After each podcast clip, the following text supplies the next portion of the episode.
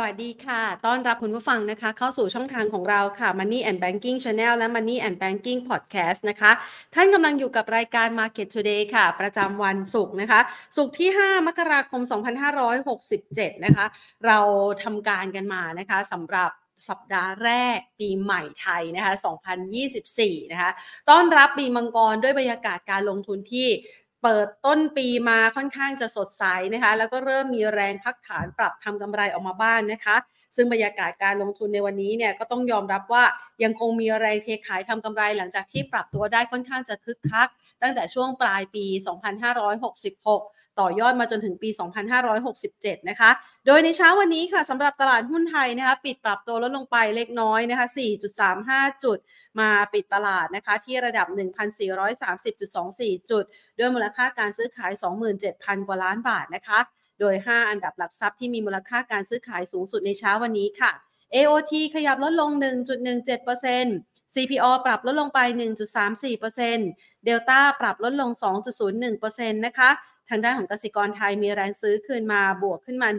1.12%ปตทสพนะคะขยับเพิ่มขึ้น 0.67%ค่ะ ซึ่งพอเปิดประเดิมกันมาต้นปีนะคะ ก็ขานรับความสดใสเกี่ยวกับเรื่องของ January Effect นะคะ แล้วก็มาประคองตัวอยู่สักประมาณนี้แหละค่ะ1,430 บวกลบนะคะทำให้บรรยากาศการลงทุนในตลาดหุ้นไทยที่ก่อนหน้านี้ในช่วงปลายปีที่ผ่านมานะคะ ปรับตัวลดลงมายาวเลยนะคะ จนกระทั่งมาถึงเริ่มต้นปีใหม่ เริ่มมีการฟื้นตัวได้บ้างนะคะ ดังนั้นค่ะในภาพดังกล่าวนี้นะคะ ก็เริ่มมีการสลับกลุ่มเล่นแล้วด้วยเช่นเดียวกัน เราจะมาประเมินนะคะ หาหุ้นที่มาแรงวันนี้นะคะ พยายามที่จะคัดหุ้นให้คุณผู้ชม ได้เลือกลงทุนกันประจำปี 2024 หรือว่า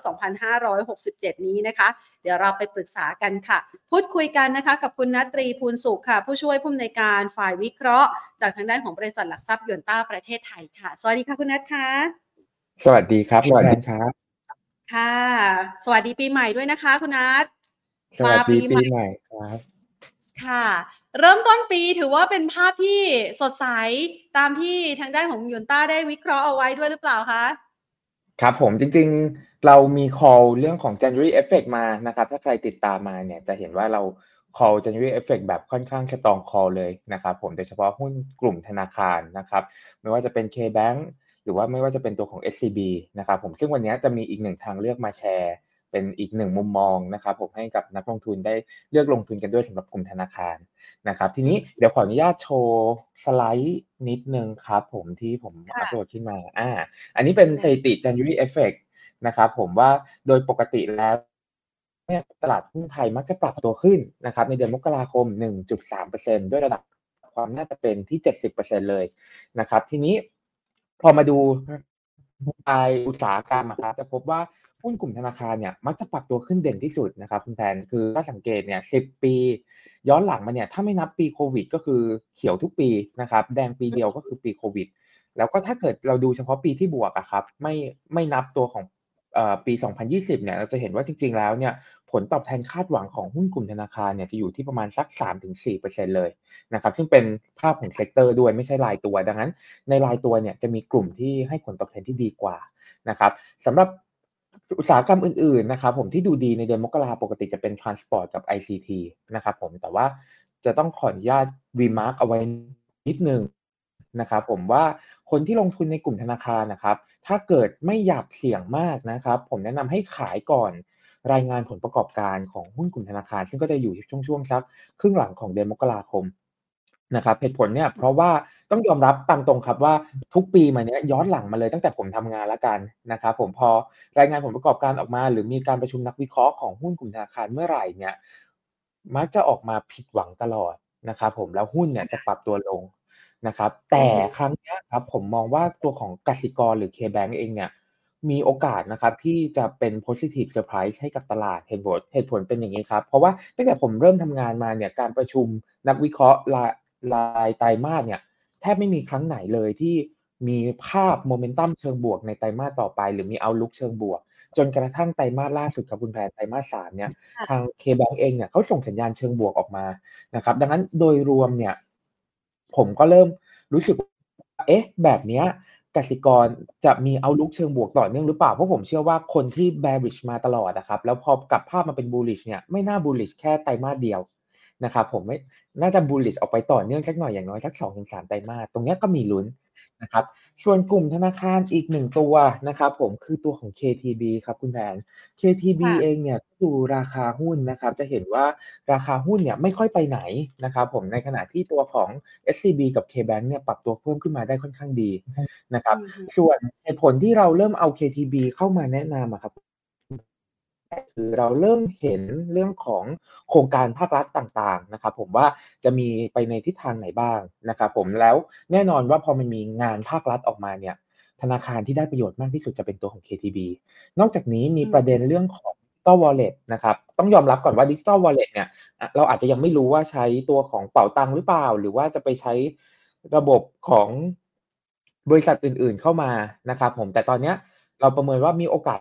ค่อนข้างสูงนะ คือเกิน 50%ที่จะมาใช้เป๋าตังค์นะครับผมและแน่นอนแหละดีก็จะได้ประโยชน์เรื่องนี้นะครับ อันนี้เป็นปัจจัยบวกข้อ2เนาะสำหรับ KTB สามเลยเนี่ยปันผลนะครับ กลุ่มธนาคารอย่างเงินปันผลทุกตัวอยู่ละนะครับผมแล้วก็ 4 เลยเนี่ยคือ KTB ก็อยู่ในกลุ่มธนาคารซึ่งจะอยู่ใน January Effect ดังนั้นสมมุตินะครับคุณแพนว่า Digital Wallet ไม่ผ่านแต่ KTB เนี่ยยังมีอีก 3 ปัจจัยบวกที่รออยู่ความเสี่ยงค่อนข้างน้อยเพราะราคาไม่ได้ขึ้นมาค้างอยู่ข้างบน คือไม่ได้ขึ้นตาม K เอ่อ KBank กับ SCB ขึ้นมานะครับอ่านะคะก็กลายเป็นหุ้นกลุ่มธนาคารนะคะที่outperform ตลาดจริง ๆ มัน outperform ตลาดมาตั้งแต่ช่วงสักประมาณปลายปีที่ผ่านมาปลายเดือนธันวาคมนะคะแล้วก็มาต่อยอดในวันนี้ด้วยนะคะอสอบถามนะคะเพิ่มเติมในกลุ่มธนาคารหนึ่งในตัวที่โดดเด่นมากในช่วงที่ผ่านมาก็คือธนาคารกรุงเทพ ตรงนี้เรามองยังไงบ้างคะครับผมตัวธนาคารกรุงเทพเนี่ย อย่างแรกเลยคือ margin of safety ไม่ได้สูงมากเท่าไหร่แล้วเพราะว่าราคาหุ้นก็ขึ้นมาค่อนข้างเยอะนะครับผมแล้วก็คนเนี่ยรับรู้ข่าวสารไปค่อนข้างเยอะในปีที่แล้วนะครับผมเดี๋ยวขอดูนิดนึงปีที่แล้วเนี่ยราคาหุ้นขึ้นมาจากบริเวณนะครับ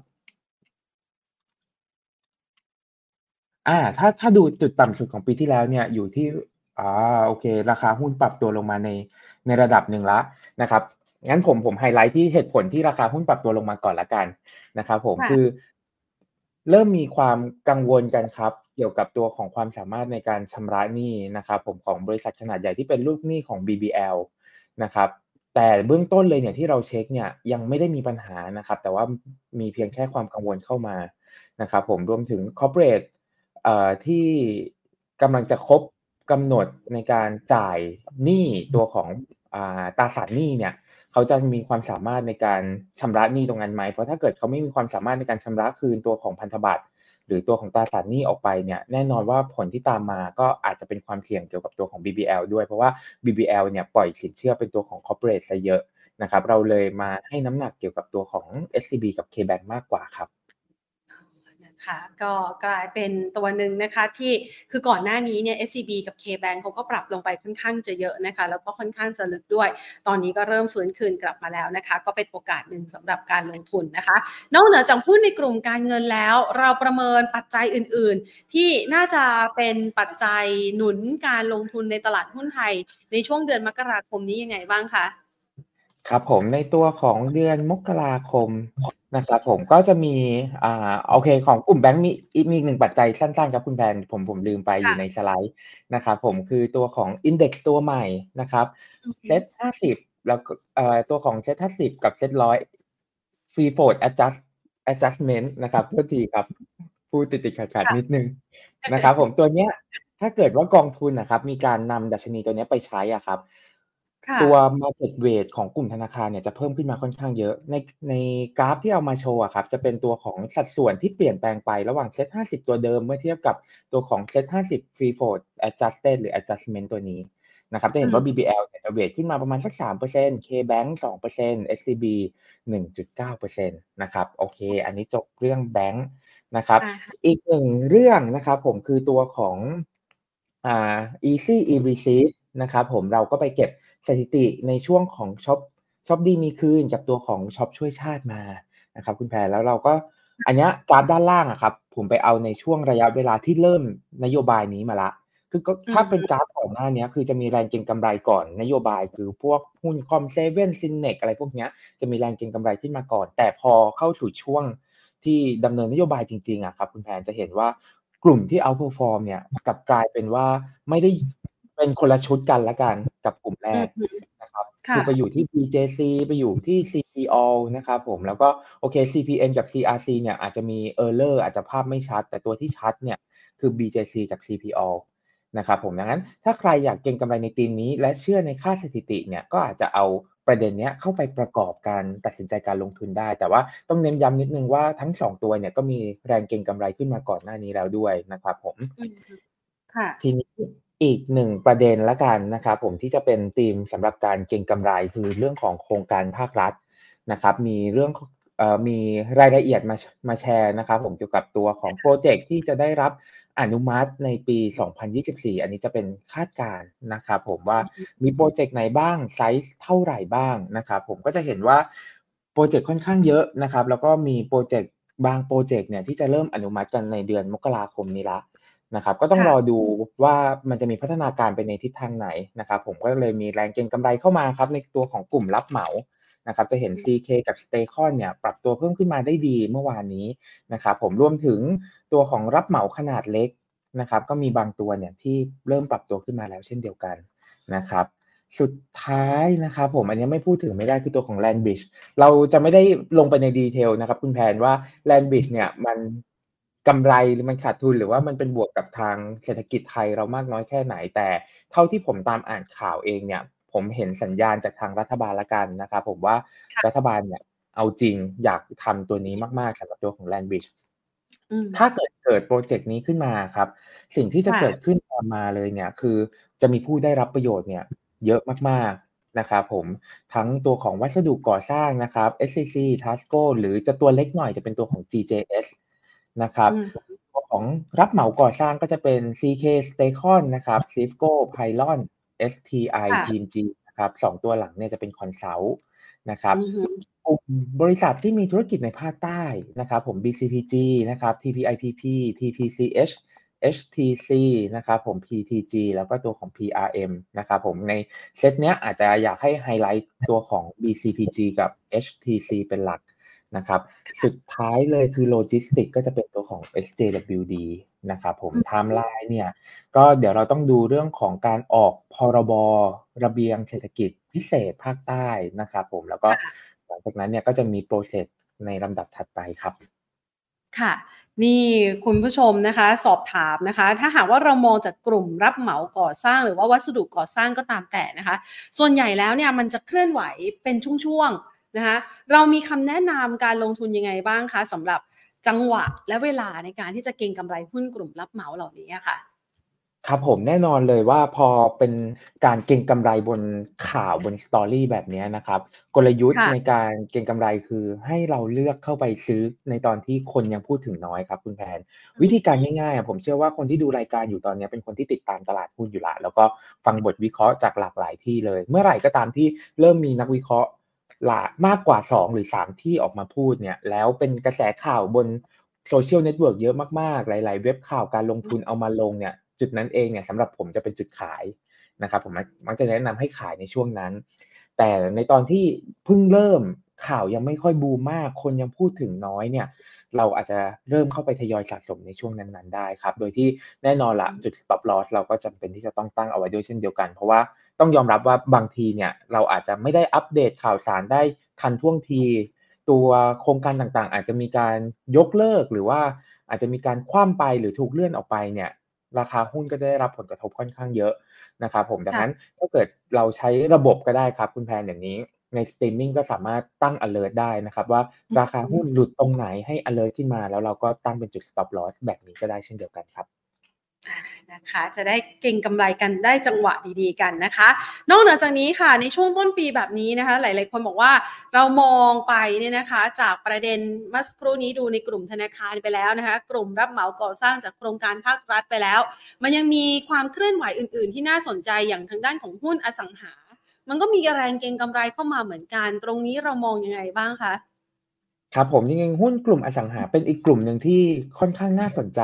นะครับผมทั้งตัวของแสนสิริเอง ตัวของสุภาลัย ตัวของ AP ถึงแม้ว่า วันนี้ครับจะมีประชุมนักวิเคราะห์ แล้วก็แนวโน้มไตรมาสสี่ของสุภาลัยอาจจะดูไม่ได้สวยงามเท่าไหร่นะครับผมคือดูกลางๆแล้วกันนะครับ แต่ว่าผมอยากให้มองไปในอนาคตนิดนึงว่าสิ่งที่จะเกิดขึ้นตามมาครับ หลังจากที่ทางไทยกับจีนเราได้ จับมือทำสัญญากันนะครับ เรื่องของการทำฟรีวีซ่าที่น่าจะเริ่มต้นวันที่หนึ่งเดือนสามปีนี้เนี่ยคนจีนที่เขาเป็นกลุ่ม luxury กลุ่ม elite กลุ่ม wealth เนี่ยเขาอาจจะมีความเป็นไปได้ที่จะมาซื้ออสังหาในไทย เพราะว่าการเดินทางมาไทยมาอยู่ไทยบ่อยๆ นานๆเนี่ยมันเกิดขึ้นได้ง่ายขึ้นนะครับผมก็ตรงเนี้ยอาจจะเป็นโอกาสครั้งใหม่ของกลุ่ม property ไทยนะครับผมส่วนอีกหนึ่งประเด็นสำหรับกลุ่มอสังหาก็คือเรื่องของ การจ่ายเงินปันผลนะครับที่โดยปกติแล้วเนี่ยจะมีแรงเก็งกำไรในช่วงไตรมาสหนึ่งนะครับผมผมโน้ตเอาไว้นิดนึง อันนี้เป็นทริคยังไม่ได้พูดที่ไหนเลยนะครับ คุณแพนยังไม่เคยเขียนในเปเปอร์ด้วยคือเซต HD อะครับเซต High Dividend เนี่ยมักจะ outperform Set Index คือถ้า Set Index ลง Set HD เนี่ยจะลงน้อยกว่า แต่ถ้า Set Index ขึ้น Set HD จะขึ้นเยอะกว่า ซึ่ง Set HD เนี่ยจะรวม หุ้นที่ปันผลดี 30 อันดับแรกรวมถึงพื้นฐานดีด้วยนะครับ เข้ามา 10 ปีย้อนหลังนะครับ 7 ปีเนี่ย Set HD ให้ผลตอบแทนเป็นบวกมากกว่านะครับ คือ outperform set index ค่าเฉลี่ยอยู่ที่ 1.3%เช่นเดียวกัน เพียงแค่ว่าถ้าเกิดเราดูเพียงแค่ 8 ปีย้อนหลังนะครับคุณแพน ตอนที่คนเริ่มรู้จัก set high dividend มากขึ้นเนี่ย จะพบว่ามีเพียงแค่ปีเดียวเลยครับ ที่ set HD underperform set index ดังนั้นกลุ่มปันผลเองเนี่ยผมมองว่าเป็น timing นะในการเข้าไปเก็บสะสมในช่วงปลายเดือนมกราแล้วเก่งแล้วถือไปขายในช่วงปลายเดือนกุมภาครับ อืมนะคะอะจะได้มีจังหวะในการลงทุนกันนะคะ ทีนี้นอกเหนือจากเหล่านี้แล้วนะคะ คุณนัทอยากจะมีไฮไลท์กลุ่มอื่น ๆ ที่น่าสนใจให้กับนักลงทุนได้เลือกการลงทุนกันอีกหรือเปล่าคะครับผมกลุ่มสุดท้ายนะครับผมที่เอามาเนี่ยอาจจะต้องจับทัมมิ่งนิดนึงนะครับผมอยู่ในส ไลด์หน้าสุดท้ายนะครับเดี๋ยวแป๊บนึงคือกลุ่มของเดินเรือนะครับ ผมอันนี้ผมเตรียมสไลด์มาให้ดู ถ้าจำกันได้ผมเคยนำเรื่องของคลองปานามามาเล่าให้ฟังในช่วงกลางปีที่แล้วนะครับ แต่ว่าตอนนั้นเองเนี่ยต้องยอมรับว่าตลาดเทรดดิ้งกันสั้นมาก แล้วฝนดันตกพอดีนะครับผมในช่วงนั้นคนก็เลยคิดว่าจบแล้วละเรื่องพานามานะครับแต่จริงๆแล้วมันยังไม่จบครับคุณแพนคือถ้าเกิดไปดูอะครับ เราจะเห็นว่าข้างบนเนี่ยเป็นกราฟระดับน้ำที่คลองปานามา ณตอนนี้นะครับ ดูตัวเลขก็ได้อยู่ที่ 81.7 นะครับผมแต่โดยปกติแล้วเนี่ยค่าเฉลี่ยในเดือนมกราจะต้องอยู่ที่ระดับ 86.9 จะเห็นว่ามันจะเป็นไซเคิลเลยครับคุณแพนคือช่วงปลายปีเนี่ยจะเป็นช่วงตุนน้ำช่วงกลางปีเนี่ยน้ำจะแล้งนะครับ แต่วันนี้ครับคุณแพนลองดูค่าเฉลี่ยเดือน5อยู่ที่ 82.5แต่ค่าแต่ตอนนี้เดือนมกราคมนะวันที่สองเนี่ยอยู่ที่81.7หมายความว่ามกราคมนะตอนเนี้ย ที่ยังไม่ถึง low season ของหน้าน้ำเนี่ย ระดับน้ำในคลองปานามาต่ำกว่าช่วง low season ละอืมอืออ่า ดังนั้นพอช่วงเดือนสี่เดือนห้าถ้าฝนไม่มีตกหนักๆ ที่บริเวณคลองปานามาแน่นอนครับว่าผลกระทบเนี่ยตามมาแน่ๆ เพราะว่าผม wrap up นิดนึงคือคลองปานามาเนี่ยมันจะเป็นคล้ายๆขั้นบันไดเนาะคุณแพนแล้วก็เวลาเรือจะผ่านทีนึงเนี่ย ทางปานามาเองเนี่ยเขาจำเป็นที่จะต้องปล่อยน้ำออกมา เพื่อให้ระดับน้ำเนี่ยมันสูงขึ้นมาสูงกว่าขั้นบันไดทั้งหมด แล้วเรือเนี่ยจะได้ขนส่งสินค้าผ่านช่องทางนี้ได้แต่ถ้าในน้ำในในเขื่อนของปานามาเขามีไม่เพียงพอครับ สิ่งที่เกิดขึ้นตามมาคือคลองปานามาเขาก็จำเป็นที่จะต้องจำกัดปริมาณเรือที่ผ่านได้ต่อวัน หรือจำกัดตัวของน้ำหนักจำกัดตัวของขนาดเรือที่จะขนส่งผ่านเส้นทางนี้นะครับ ดังนั้นใครที่อยาก trading จุดนี้เองเนี่ยผมมองว่าเป็นจุดในการเก็งกำไรรอบใหญ่เลย เพราะว่าคลองปานามาก็เป็นคลองที่สำคัญอันดับต้นๆของโลกเช่นเดียวกันนะครับผมกับอีกหนึ่งธีมนะครับ ที่อาจจะลิงก์กันนิดนึงคือตัวของคริปโตเคอเรนซี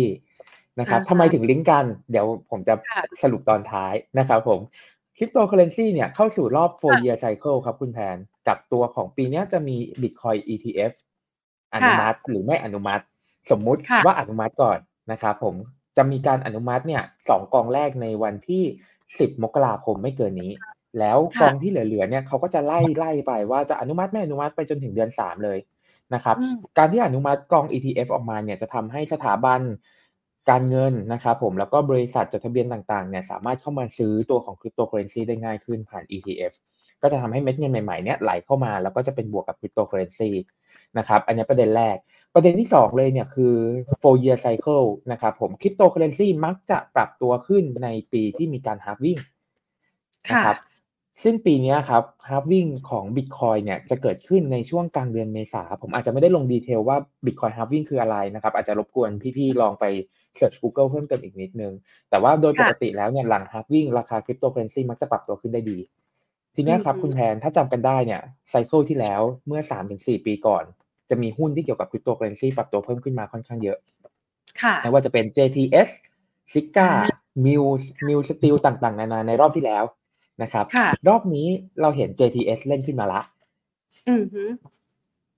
อาจจะหลายๆคนอาจจะไม่กล้าเข้าไปเทรดเพราะว่าความผันผวนของราคาค่อนข้างสูงนะครับ เราเห็น ZIGA ที่มีการ shoot ขึ้นมาในวันที่บิตคอยน์ขึ้นมาแรงๆนะครับ อ่าแต่มีอีกสองตัวที่ผมมองว่าสามารถเข้าไปซื้อได้แล้ว fundamental ค่อนข้างดีนะครับผมตัวแรกเลยเนี่ยคือตัวของ B R O O K e r Group ครับ B R O O K b r o o k เป็นบริษัท consult นะครับผมที่มีการซื้อคริปโตเคอเรนซีเอาไว้ในพอร์ตด้วย ทีเนี้ยครับ ตัวเนี้ยมันน่าสนใจตรงนี้ครับคุณแพน ตรงที่ต้นทุนบิตคอยน์ของเขาเนี่ยสูงกว่าณระดับราคาบริเวณเนี้ยอยู่นิดนึงอยู่เหมือนกัน ดังนั้นหมายความว่า ราคาบิตคอยน์ที่ฟื้นขึ้นมาในทุกๆไตรมาสนะครับเขาสามารถเอามา mark เป็นกำไรของบริษัทได้เพราะเขาจะต้อง mark ราคาสินทรัพย์ขึ้นมา โดยเกณฑ์ของเขาเนี่ยคือเออเป็นกฎอยู่แล้วนะครับ ปกติคือเขาจะให้ mark ราคาสินทรัพย์ได้ไม่เกินมูลค่าต้นทุนที่เขาซื้อมา ค่ะดังนั้นก่อนหน้านี้เขา mark loss มาใช่ไหมครับ ตอนนี้เขาก็จะพลิกกลับมาเป็น mark gain นะครับผมแล้วก็ผลประกอบการไตรมาสสี่เนี่ยก็เลยน่าจะออกมาดีมากๆนะครับอันนี้ตัวแรก ตัวที่สองเลยเนี่ยคือตัวของ TTA ครับคุณแพน TTA เนี่ยเมื่อกี้เดินเรือใช่ไหมครับเป็นมีบวกละ TTA เนี่ยมีถือบิตคอยน์อยู่ด้วยราวๆสักสองพันเหรียญสองพันบิตคอยน์นะครับผม แต่ TTA อาจจะไม่ต้องใช้คำว่าไม่แซบเท่าบรูคแล้วกันครับคุณแพน เพราะว่า TTA เนี่ยต้นทุนเขาต่ำกว่าราคาตรงนี้ ดังนั้นหมายความว่าเขาไม่สามารถมาร์กกำไรเข้ามาได้ เขาจะมาร์กได้ก็ต่อเมื่อเขาขาย ซึ่งผมเดาว่าเขาอะ น่าจะรู้เรื่องของ four year cycle แล้วถ้าเกิดเขาเชื่อใน four year cycle เขาจะยังไม่ขายปีนี้เขาจะไปขายปีหน้าแต่นักลงทุนเริ่มรู้แล้วครับว่า Bitcoin กับ TTA เนี่ยมีความสอดคล้องกัน TTA ถืออยู่ค่อนข้างเยอะแล้วมูลค่า Bitcoin เมื่อเทียบกับ Market Cap เอ่อมูลค่า Bitcoin ที่ TTA ถือเนี่ยเมื่อเทียบกับ Market Cap ของ TTA เนี่ยก็ถือว่ามีสัดส่วนที่มีนัยสำคัญมากเหมือนกัน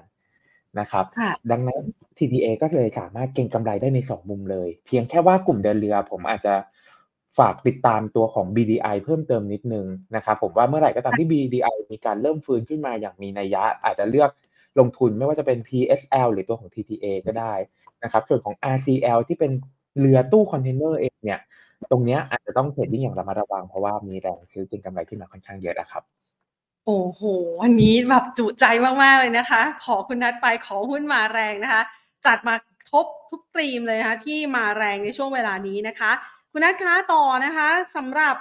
เมื่อสักครู่นี้ที่เห็นจดๆอยู่เนี่ยนะมัวแต่คำนวณอยู่ว่าเขามีบิตคอยเท่าไหร่แล้วคิดราคาณปัจจุบันเป็นเงินเท่าไหร่อยู่นะโอ้โหตื่นเต้นด้วยนะคะสำหรับใครหลาย ๆ คนที่อาจจะขาดทุนบิตคอยในช่วงที่ผ่านมานะคะ แล้วก็บริษัทจดทะเบียนไทยด้วยอะงั้นเรามาตอบคำถามคุณผู้ชมทางบ้านกันบ้างดีกว่าค่ะคุณนัทส่งเข้ามานะคะสำหรับวันนี้ คุณผู้ชมบอกว่าอย่างบ้านปูเนี่ย ถ้าเรามองเป็นหุ้นนะคะสามารถดูพื้นฐานและถือยาวเป็นหุ้นปันผลได้ไหม คุณนัทแนะนํำยังไงคะครับผมบ้านปูเนี่ยจริงๆแล้วเป็นกลุ่มคอมมดิตี้นะครับแต่ยังมีธีมอยู่นะครับคือยังเป็นธีมเดิมที่เราเคยเชียร์ถึงแม้ว่า อันนี้ต้องเป็น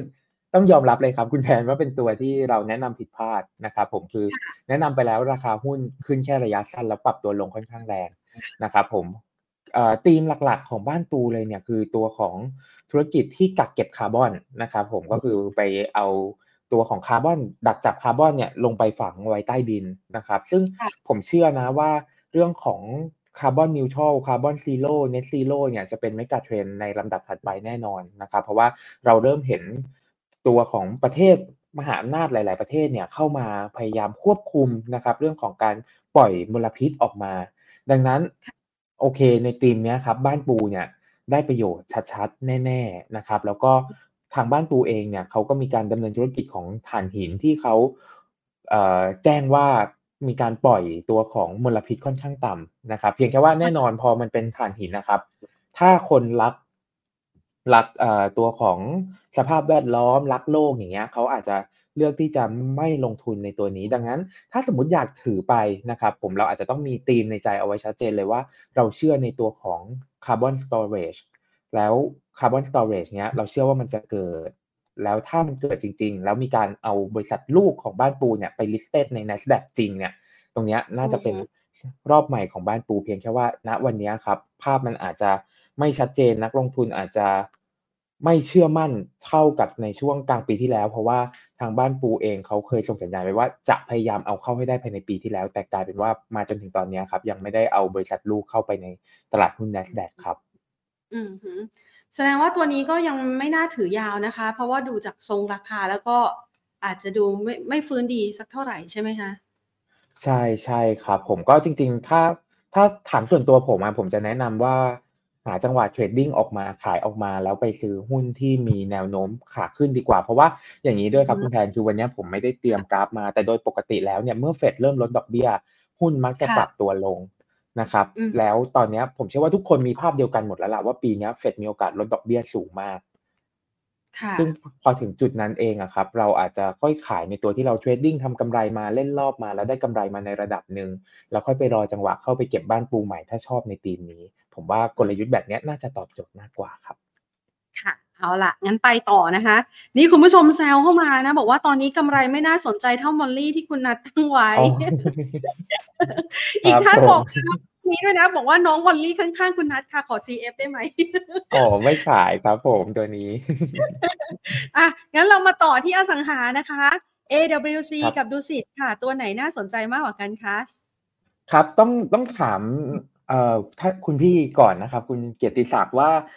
เป็นสายเทรดดิ้งหรือว่าเป็นสายซื้อถือลืมนะครับผมเพราะว่าดุสิตเองเนี่ยเป็นตัวที่สภาพคล่องอาจจะไม่ได้เยอะมากนะครับ วันหนึ่งซื้อขายโดยส่วนใหญ่แล้วไม่ค่อยเกิน5 0 0แสนหุ้นด้วยซ้ำนะครับผมดังนั้นพอเป็นภาพนี้ครับ การที่เราไปซื้อเขาเนี่ยแน่นอนว่าเราอาจจะต้องยอมจมเงินไปนานพอสมควรเลยกว่า ราคาหุ้นจะเริ่มมี movement ในขณะที่ AWC เนี่ยเราจะเห็นถึงมูลค่าการซื้อขายที่ค่อนข้างสูงนะครับผมแล้วก็ volatility movement เนี่ยที่ค่อนข้างสูงเช่นเดียวกัน แต่ตัวของ AWC เนี่ยราคาหุ้นขึ้นมาค่อนข้างเยอะนะครับผมดังนั้นถ้าใครมีอยู่เนี่ยแล้วเป็นสายเทรดดิ้งนะ ผมอาจจะแนะนำว่ารอขายบริเวณสักสี่บาทสามสิบนะครับผมส่วนของคนที่ยังไม่มีอยู่อาจจะรอย่อซื้อน่าจะเป็นทางเลือกที่ดีกว่าครับค่ะ ตัวต่อไปนะคะ SPCG ค่ะ ขอแนวโน้มแนวรับแนวต้านหน่อยค่ะ S S อะไรนะครับทุกทีครับคุณแมน SPCG ค่ะอ๋อโอเคครับ SPCG เป็นหุ้นลงไฟฟ้าเนาะคุณแพนตัวเนี้ยผมสารภาพว่าไม่ได้ตามมากเท่าไหร่นะครับผมเพราะว่าถ้าผมจำไม่ผิดเนี่ยตัวเนี้ยแอดเดอร์กำลังจะหมด นะครับผมแล้วก็กำไรเขาเนี่ยก็จะหายไปพอสมควรเหมือนกัน รวมถึงก่อนหน้านี้ครับมีความหวังตอนที่กัฟเข้ามาซื้อหุ้นบางส่วน แต่ว่าจนมาถึงวันนี้เรายังไม่เห็นพัฒนาการเชิงบวกอะไรระหว่าง SPCG กับกัฟนะครับดังนั้นตัวนี้ผมอาจจะแนะนำว่าดูอยู่ห่างๆก่อนดีกว่าครับ เรามีประเด็นบวกแล้วค่อยเข้าไปเก็งกำไรแล้วกันครับ ค่ะ ตัวต่อไป VGI วอร์เรนสามมีผลทำให้หุ้นแม่ VGI ลงด้วยหรือเปล่าครับ เดี๋ยวขอเช็ควันหมดอายุสักครู่นะครับผมคือโดยปกติแล้วอะครับผมเกินแบบนี้ก่อนว่า ถ้าเป็นตัววอลเลนเนี่ยถ้าหมดอายุแล้วมีการแปลงเนี่ยแน่นอนว่าจำนวนหุ้นแม่จะเพิ่มขึ้นนะครับผมแล้วก็จะทำให้ราคาหุ้นแม่เนี่ยปรับตัวลง ดังนั้นโดยปกติแล้วเราอาจจะต้องไปพิจารณาก่อนนะครับว่าจะมีการแปลงไหมแปลงมากน้อยแค่ไหนนะครับผมแล้วก็หุ้นที่เข้ามาเนี่ยคิดเป็นสัดส่วนเท่าไหร่ของตัวของจำนวนหุ้น VGI ทั้งหมด นะครับ ผมเราก็จะสามารถประเมินได้ครับ ก็คือคำตอบก็คือถ้าถ้ามีคนแปลงเยอะ ก็จะมีผลกับตัวของราคาหุ้นแม่ ทีนี้มาที่ราคาหุ้นแม่แล้วกันครับคุณแพนหุ้นแม่เองเนี่ยจะเห็นว่าเมื่อ 4 วันก่อนเนาะราคาขึ้นมาค่อนข้างแรง เหตุผลเพราะว่าตัวของ Curly Express นะครับที่ชูดขึ้นมาค่อนข้างแรงเช่นเดียวกันนะครับหลังจากที่มีข่าวว่าจะมี ผู้ถือหุ้นรายใหม่เข้ามาถือแทนที่ราคา 5 บาท 50 ใช่ไหมครับ ผมคุ้นๆราคาประมาณนี้นะครับผมก็เลยทำให้ VGI ฟื้นขึ้นมานะครับ ดังนั้นถ้าเคอรี่มีการเปลี่ยนแปลงตรงนี้แล้วที่ผ่านมาเคอรี่ขาดทุนมาตลอดนะครับผมก็จะเป็นตัว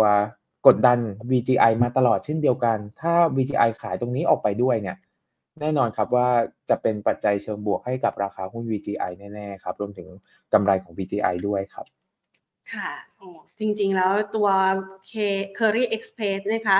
ในช่วงของวันก่อนที่มีการฟื้นตัวขึ้นมานะคะ คุณผู้ชมหลายท่านบอกว่าโอ้โหราคานี่ไหลดิ่งลงมาไกลมากนะ ฟื้นกลับมานี่ยังไม่เท่ากับที่เคยทำสถิติสูงๆเอาไว้เลยนะคะ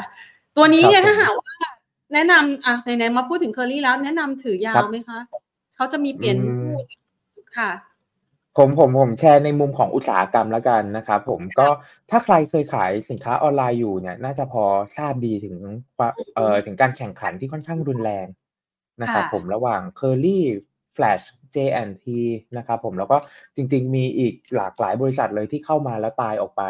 นะครับ ดังนั้นภาพของหุ้นเคอรี่สำหรับตัวผมเองต่อให้เป็นผู้ถือหุ้นรายใหม่จากจีนเข้ามาเองเนี่ย แต่ในสภาพแวดล้อมการแข่งขันที่รุนแรงผมมักจะไม่ชอบหุ้นแบบนี้ครับคุณแพนเรารอแล้วกันผมผมเรียนตามตรงแบบนี้แล้วกันว่า เรารอสักหนึ่งคนตายออกไปก่อน คนใหญ่ๆ ตายออกไปอีกสักคนนะครับ การแข่งขันจะเบาบางลงแล้วก็ตรงจุดนั้นเองเนี่ยน่าจะเป็นจุดที่เริ่มน่าสนใจแล้วครับสำหรับตัวของ Curly Express ครับค่ะนะคะช่วงนี้ก็ธุรกิจนี้แข่งขันรุนแรงมากในช่วงที่ผ่านมานะคะ เคยเป็นดาวเด่นในช่วงโควิดนะคะอะมาดูต่อ เด็กซอนไหม D E X O N เจ้าเข้าชนซิงลิงเลย มีข่าวอะไรหรอ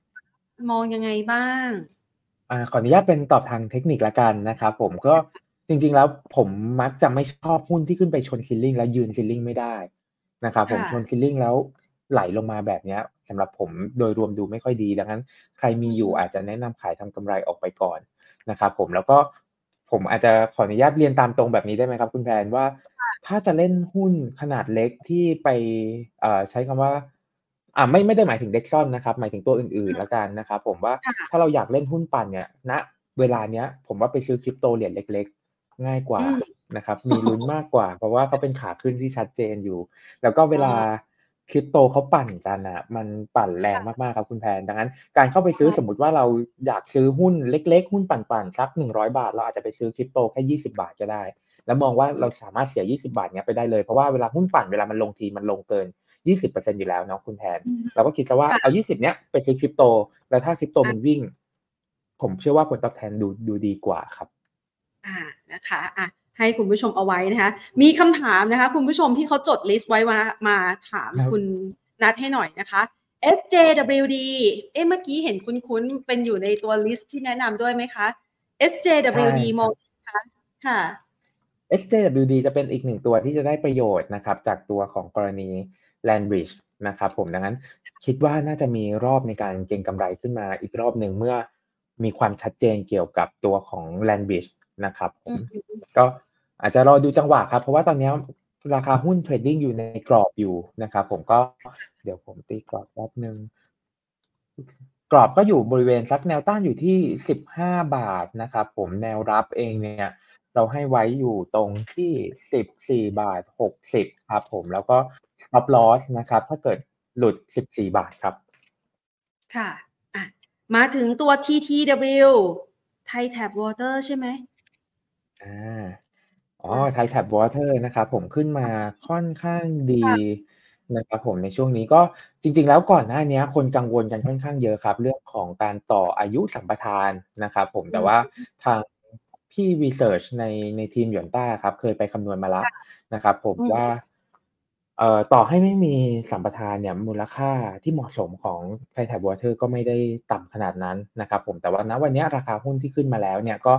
รับรู้ประเด็นนั้นไปพอสมควรแล้วจริง ๆ ก็รับรู้ไปเกือบหมดแล้วนะครับเพียงแค่ว่าโอเค ตัวนี้เป็นหุ้นปันผลที่ค่อนข้างดีเหมือนกัน ดังนั้นพอเข้าใกล้สู่ช่วงปันผลนะครับ ก็เลยมีแรงเก็งกำไรขึ้นมานะครับ ดังนั้นในเชิงกลยุทธ์ละกันผมอาจจะไม่ค่อยเชียร์ให้ ไปไล่ราคาสำหรับหุ้นที่มีปัจจัยบวกหลัก ๆ เป็นเรื่องปันผลเพียงเรื่องเดียวนะครับผมเพราะว่าพอปันผลแล้วเนี่ยราคาหุ้นก็จะลงมาเท่ากับเงินปันผลที่จ่ายออกมาแล้ว หุ้นมันก็จะนิ่งๆ ไปอีกพักใหญ่ ๆ เลยก่อนที่จะฟื้นตัวรอบใหม่นะครับผมอยากให้อยากให้เลือกเก็งกำไรในหุ้นปันผลที่มีสตอรี่เชิงบวกละกันครับ ตัวสุดท้ายนะคะ Land and House ค่ะ มองยังไงบ้างคะ ครับผม Land and House ก็เป็นกลุ่ม property ที่มีปันผลเด่นเช่นเดียวกันนะครับผมบริเวณนี้ก็อาจจะรอจังหวะทยอยสะสมได้คือก่อนหน้านี้ราคาหุ้นฟื้นขึ้นมาค่อนข้างเยอะเนาะคุณแพนจากจุดต่ำสุดก็ขึ้นมาอยู่ที่บริเวณเส้น 200 วันละ ดังนั้น ภาพโดยรวมผมเชื่อว่าราคาหุ้นน่าจะเป็นการแกว่งตัวออกข้างก่อนนะครับผมแล้วก็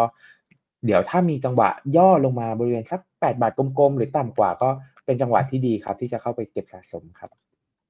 ค่ะอะนะคะก็เป็นคำถามที่คุณผู้ชมทางบ้านนะคะ ส่งมาฝากทิ้งไว้เลยนะคะ เพื่อที่จะขอให้คุณนัทช่วย consult ให้หน่อยนะคะ แล้วก็ได้รายอุตสาหกรรมไปนะเป็นอุตสาหกรรมเด่นๆ ที่มีการฟื้นตัวได้อย่างคึกคักในช่วงเวลานี้ด้วยนะคะไฮไลท์เป็นตัวตัวให้กับคุณผู้ชมได้ไปเลือกลงทุนกันนะคะ วันนี้ต้องขอขอบคุณคุณนัทมากเลยนะคะ มาให้ไอเดียหาหุ้นมาแรงประจำปีนี้การเปิดประเดิมต้นปี จะได้ให้คุณผู้ชมเอาไปทำกำไรกันนะคะ ขอบคุณค่ะครับผมขอบคุณครับคุณแพนขอบคุณนะครับ สวัสดีครับ ค่ะแหมนะคะหลายคนบอกว่าอยากจะ CF น้องมอลลี่ของคุณนัทนะแหม